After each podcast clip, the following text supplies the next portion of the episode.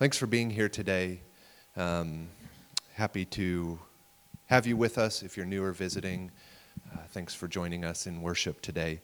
According to the church calendar, today is Epiphany Sunday, or the Epiphany of the Lord, uh, during which we as the church celebrate the revelation of the birth of Jesus Christ to the Gentiles. So this morning we turn our attention to the story told in Matthew's Gospel of the Magi from Persia who traveled to Jerusalem seeking the one recently born King of the Jews.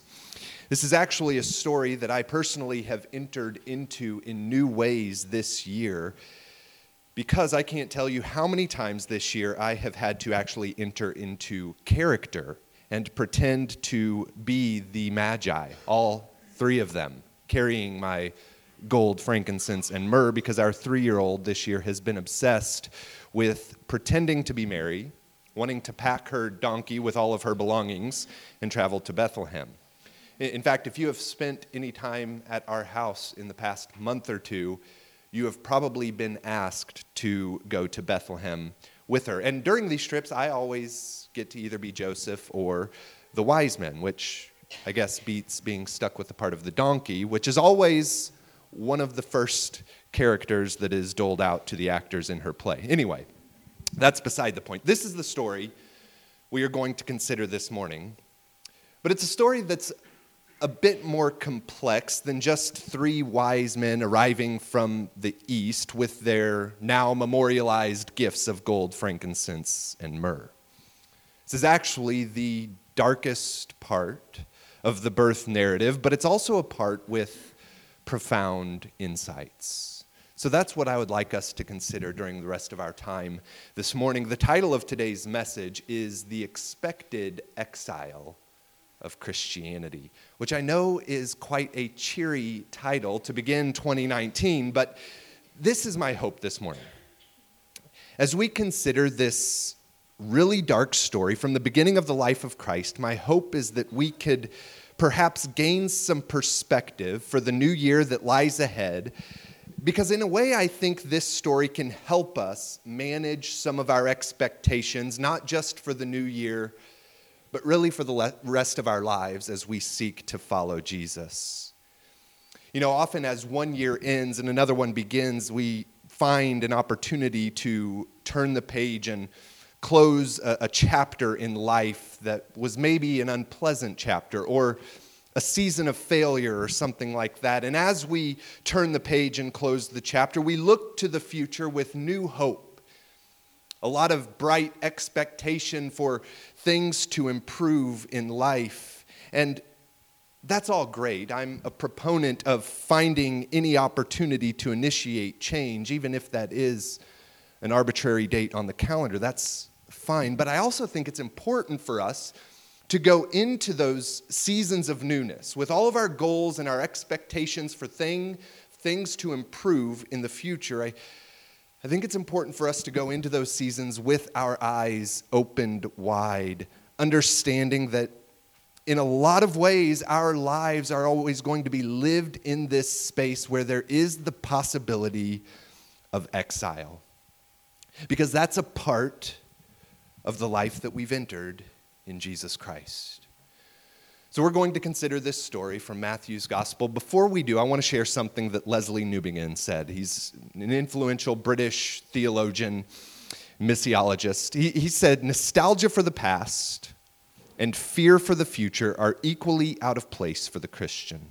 Nostalgia for the past and fear for the future are out of place for the Christian. So let's keep that thought in our minds as we begin to read this story from Matthew's gospel. Today's gospel reading, Matthew chapter 2. And at the beginning of this chapter, we find that the gospel author Matthew relays a small historical detail that actually provides quite a lot of context for what is going to follow in this story. We are told that Jesus was born in Bethlehem, but we are also given an additional detail that he was born in Bethlehem during a time when Herod was the king. And like many, if not most, rulers and leaders of dominant civilizations, Herod was a ruthless but incredibly insecure leader. And as history tells us time and time again, ruthlessness and insecurity make for an unbelievably volatile cocktail of power. And Herod was no exception to that general rule. We begin reading this story, Matthew chapter 2, verse 1. Now, after Jesus was born in Bethlehem of Judea, in the days of Herod the king, behold, wise men from the east came to Jerusalem, saying, Where is he who has been born king of the Jews? For we saw his star when it rose and have come to worship him. So, this is the story that tells us of the first Gentiles to receive the revelation that Jesus is the King of the Jews. These magi from the Orient, priests from Persia who were skilled in astronomy, had an ability to interpret dreams and quite the love for and interest in astrology. And somehow they had perceived through an astrological phenomenon, a sign in the stars, they had perceived that a new king of the Jews was born. And this sign that they saw in the stars was so credible. They had such a faith in it and such a sense of importance of this birth that it pointed to that they set out on a grueling, extremely dangerous, thousand mile journey from Persia to Judea to pay homage and show respect with their now famous gifts. Naturally, as we've talked about throughout the, this past December, as the star leads them to Judea, they're looking for a king, and so they first look in the capital city, the center of religious power and prestige, because if there is going to be a king of the Jews, surely he would be born in a palace in Jerusalem. Well, this seemingly innocent inquiry in Jerusalem, unbeknownst to them, pushes over the first domino that leads to plans for widespread infanticide, the slaughter of the innocents, as it were, and as it has come to be known. We continue reading in verse 3. When Herod the king heard this, he was troubled, and all Jerusalem with him. And assembling all the chief priests and scribes of the people, he inquired of them where, where the Christ was to be born. They told him, In Bethlehem of Judea, for so it is written by the prophet. And you, O Bethlehem, in the land of Judah, are by no means least among the rulers of Judah, for from you shall come a ruler who will shepherd my people Israel.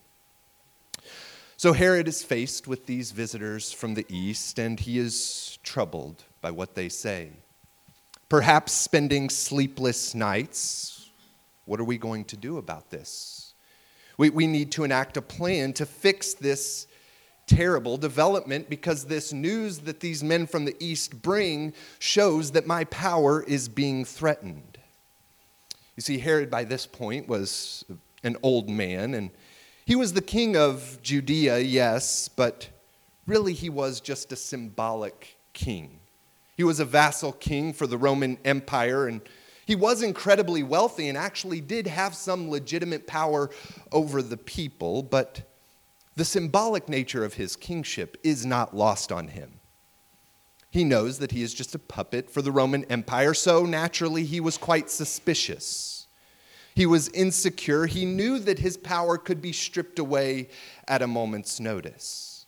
So he begins to put these pieces together. The, the Jewish prophets speak of a Messiah who would be born in Bethlehem, and you couple that with the fact that these religious men from the East have risked everything to make this journey to pay homage to this potential king. I don't care if this is just a baby he could at some point in the near future pose a serious threat to my control and my power. He could agitate the people and disrupt the peace that we have worked so hard to achieve, and eventually he might lead to a revolution. He has to be stopped. Where is he? Let's, let's find him, use all of the resources we have to to put this to an end. But let's attempt at first to do this in a clandestine way. He begins thinking and plotting and making all of these plans. I have these new friends that arrived and they're looking for this baby. Surely, with their help, I will be able to locate this threat. Verse 7 Then Herod summoned the wise men secretly and ascertained from them what time the star had appeared. And he sent them to Bethlehem, saying, Go and search diligently for the child, and when you have found him, Bring me word that I too may come and worship him. After listening to the king, they went on their way. And behold, the star that they had seen when it rose went before them until it came to rest over the place where the child was. When they saw the star, they rejoiced exceedingly with great joy. And going into the house, they saw the child with Mary his mother, and they fell down and worshiped him. Then, opening their treasures, they offered him gifts gold and frankincense and myrrh. And being warned in, a, warned in a dream not to return to Herod, they departed to their own country by another way. So, if we continue reading this story in Matthew's gospel, we discover that this initial plan to find this one child and destroy him with the help of the Magi was unsuccessful because these men from the east don't cooperate. They are warned in a dream not to return to Herod, and so they return to their home. Herod is left scrambling, trying to figure out another option to put this insurrection to rest. So his brutality once again rises to the surface. He orders that all male children, two years old and under, in and around the town of Bethlehem, be killed. Is the slaughter of the innocents. And while Matthew's gospel is the only place we find this historical event recounted, it is in line with what we know to be true about Herod. Now, if you remember this story, Joseph is then warned by an angel of the Lord to flee to Egypt because Herod is searching for Jesus, and if he finds Jesus, he will kill him.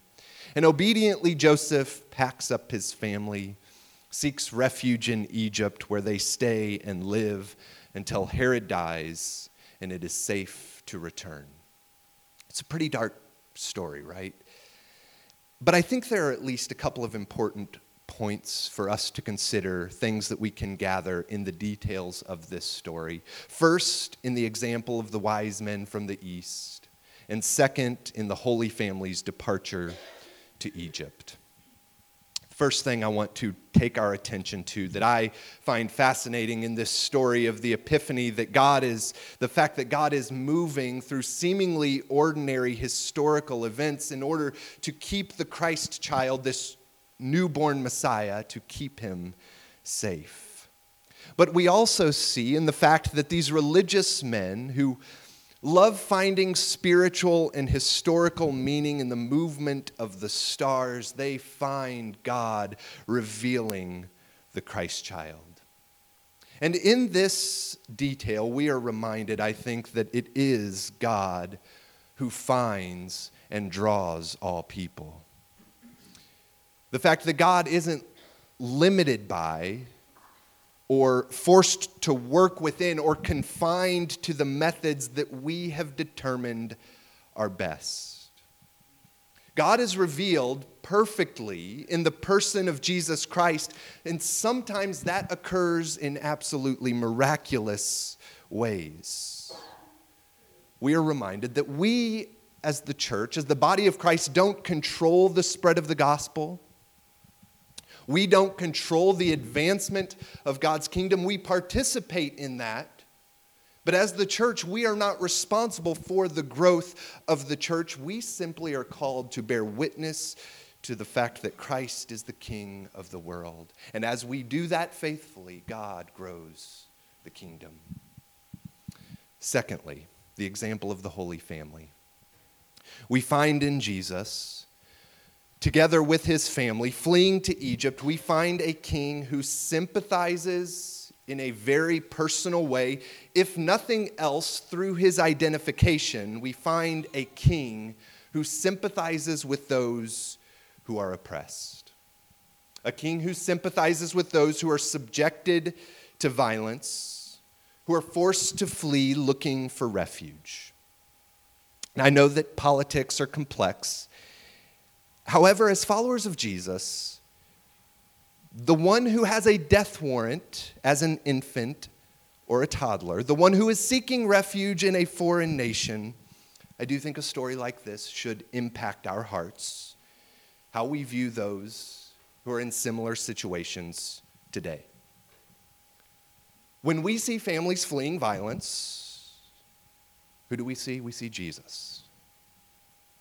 When we see helpless, innocent individuals who are threatened by oppression and violent, violent regimes, we see and are reminded of Jesus. When we see innocent children in the crosshairs of the decisions of powerful adults, we see Jesus. Our hearts are moved by compassion because we follow a king who identifies with those who are oppressed, a king who identifies with those who are subject to violence.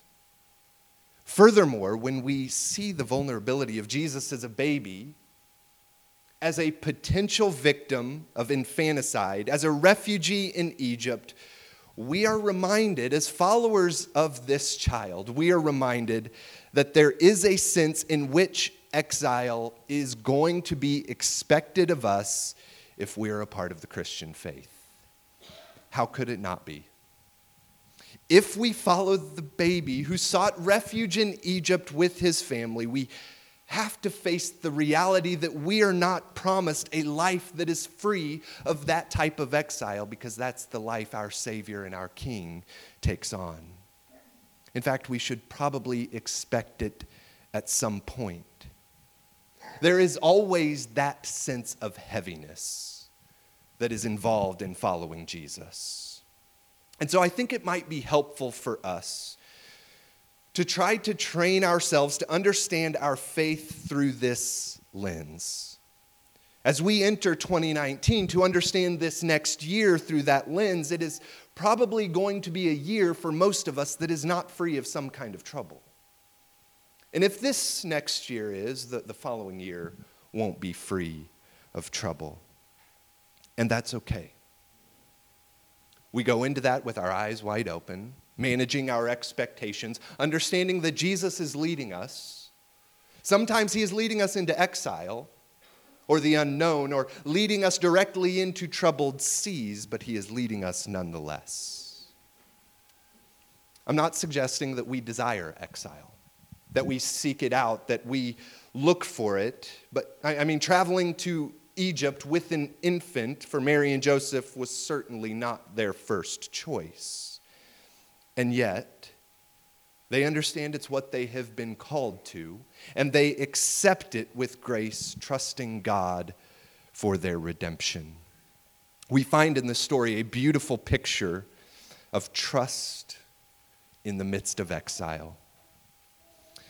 And so, as we bring this into our context, understanding that we quite likely will also face exile, we understand that sometimes it is our exile, sometimes it is our Egypt, figuratively speaking, of course, that will be the place where new life, where something beautiful can begin to emerge. Maybe without that exile, that beauty would not have lasted think this is a beautiful picture of that. Cheryl Bridges Johns puts it this way. She's a professor at Pentecostal Theological Seminary. She said of this of this story, sort of bringing it into our context. She said Herod's hitmen are still commissioned to destroy the new life being born in us by the Spirit. But she said, do not fear. God provides the resources, the protectors, and the supernatural interventions. She said, God will give you an Egypt where the new life can grow. Something that may not seem desirable at all at first, but it is in that place of exile where beauty and new life begins to emerge. We've mentioned over the past month or two that the Christmas season that we were moving forward to during Advent, we mentioned that it lasts 12 days, actually just ending yesterday. So I trust that everybody waited until yesterday to take down their decorations. I'm just joking. We're not going to check on that. But during this season, there are various celebrations that commemorate different saints and various events. Well, December 28th is one of those. It is the fourth day of Christmas, the Feast of Holy Innocents, which commemorates this dark story that we have read this morning. And I think it helps us appreciate the fact that the inclusion of this atrocity in the middle of the infancy narrative reminds us that our Lord was born into a world occupied by an adversary, enters a world that was hostile, a world that was unreceptive and often combative to his arrival, which we see in this story. And it's the same world we occupy today. We too live and breathe in a world that seems combative at times a world that is dominated by this hostile adversary. Sometimes that is expressed in intangible ways. We, we can't really nail it down or, or pinpoint the source of the evil, but we can certainly sense that it is real. At other times, think the hostile adversary, like what we find in this story in Matthew chapter 2. The hostile adversary has put on flesh, as it were, embodied in identifiable corrupt systems and destructive powers. When we think of the tyranny of Herod that is given voice in this story, and then we look at our world today, we, I think, have to face the fact that the human race has failed to progress beyond this type of ruthlessness and insecurity. History repeats itself and likely will continue that pattern until the return of our Lord. Again, I understand this is a cheery message for the first Sunday in 2019. That may seem really discouraging to think that the oppression and the violence, the slaughter of innocents will continue today and probably shouldn't be unexpected. But this story gives us hope in the middle of that darkness. This story helps us remember that this is precisely the world that Jesus inhabits as an infant. It is precisely the world that Jesus inhabits today. And so we find encouragement in the darkness. We find hope when the world seems to be dominated, when the world seems to be determined by tyrant kings. We find encouragement when the effects of that sort of aggression are maybe felt directly in a personal way, but we are also trying to train ourselves to take our minds to and remember those who are disadvantaged in ways that make them especially susceptible to those misuses of power. And we look for ways to join them in solidarity just as our Lord did. We join them in solidarity through our prayers through our identification, if necessary, through our actions. This is the, precisely the world that Jesus enters as a baby and immediately is subject to the oppression of that world. And so I think a story like this provides immense comfort for us, recognizing that Christ has not left us to walk these dark roads alone, but is walking beside us through it all. I think a story like this also positions us to rightly understand a part of our purpose. To consider that, I want to return to something Lesslie Newbigin said. And while I do, Kevin, if you want to come up. He said this The deepest motive for mission is simply the desire to be with Jesus where he is. And where is he in this story? He is on the frontier between the reign of God and the usurped dominion of the devil. And this is our motive for mission, for understanding our purpose. Those dark places where destruction is palpable, where oppression is rampant, those are some of the very places where Jesus is revealed most clearly. We're going to be talking about this a little more throughout the month of January as we return to our purpose as a congregation as we do every January. But for today, we simply consider this story and we join together in declaring our trust in the King who enters a world in vulnerability and leads us as we walk in the vulnerable state we occupy. Would you stand this morning? We are going to sing a song together declaring our trust before we share a meal together. We find Jesus walking with those who suffer greatly.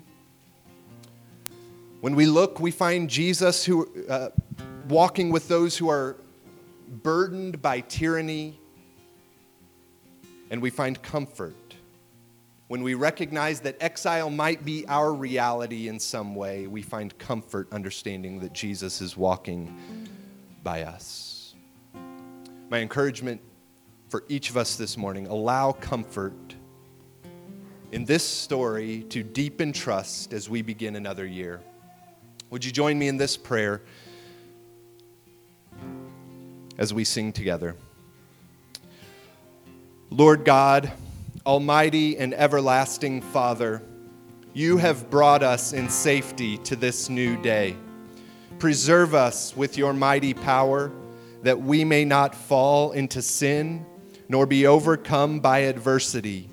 And in all we do, direct us to the fulfilling of your purpose through Jesus Christ our Lord. Amen.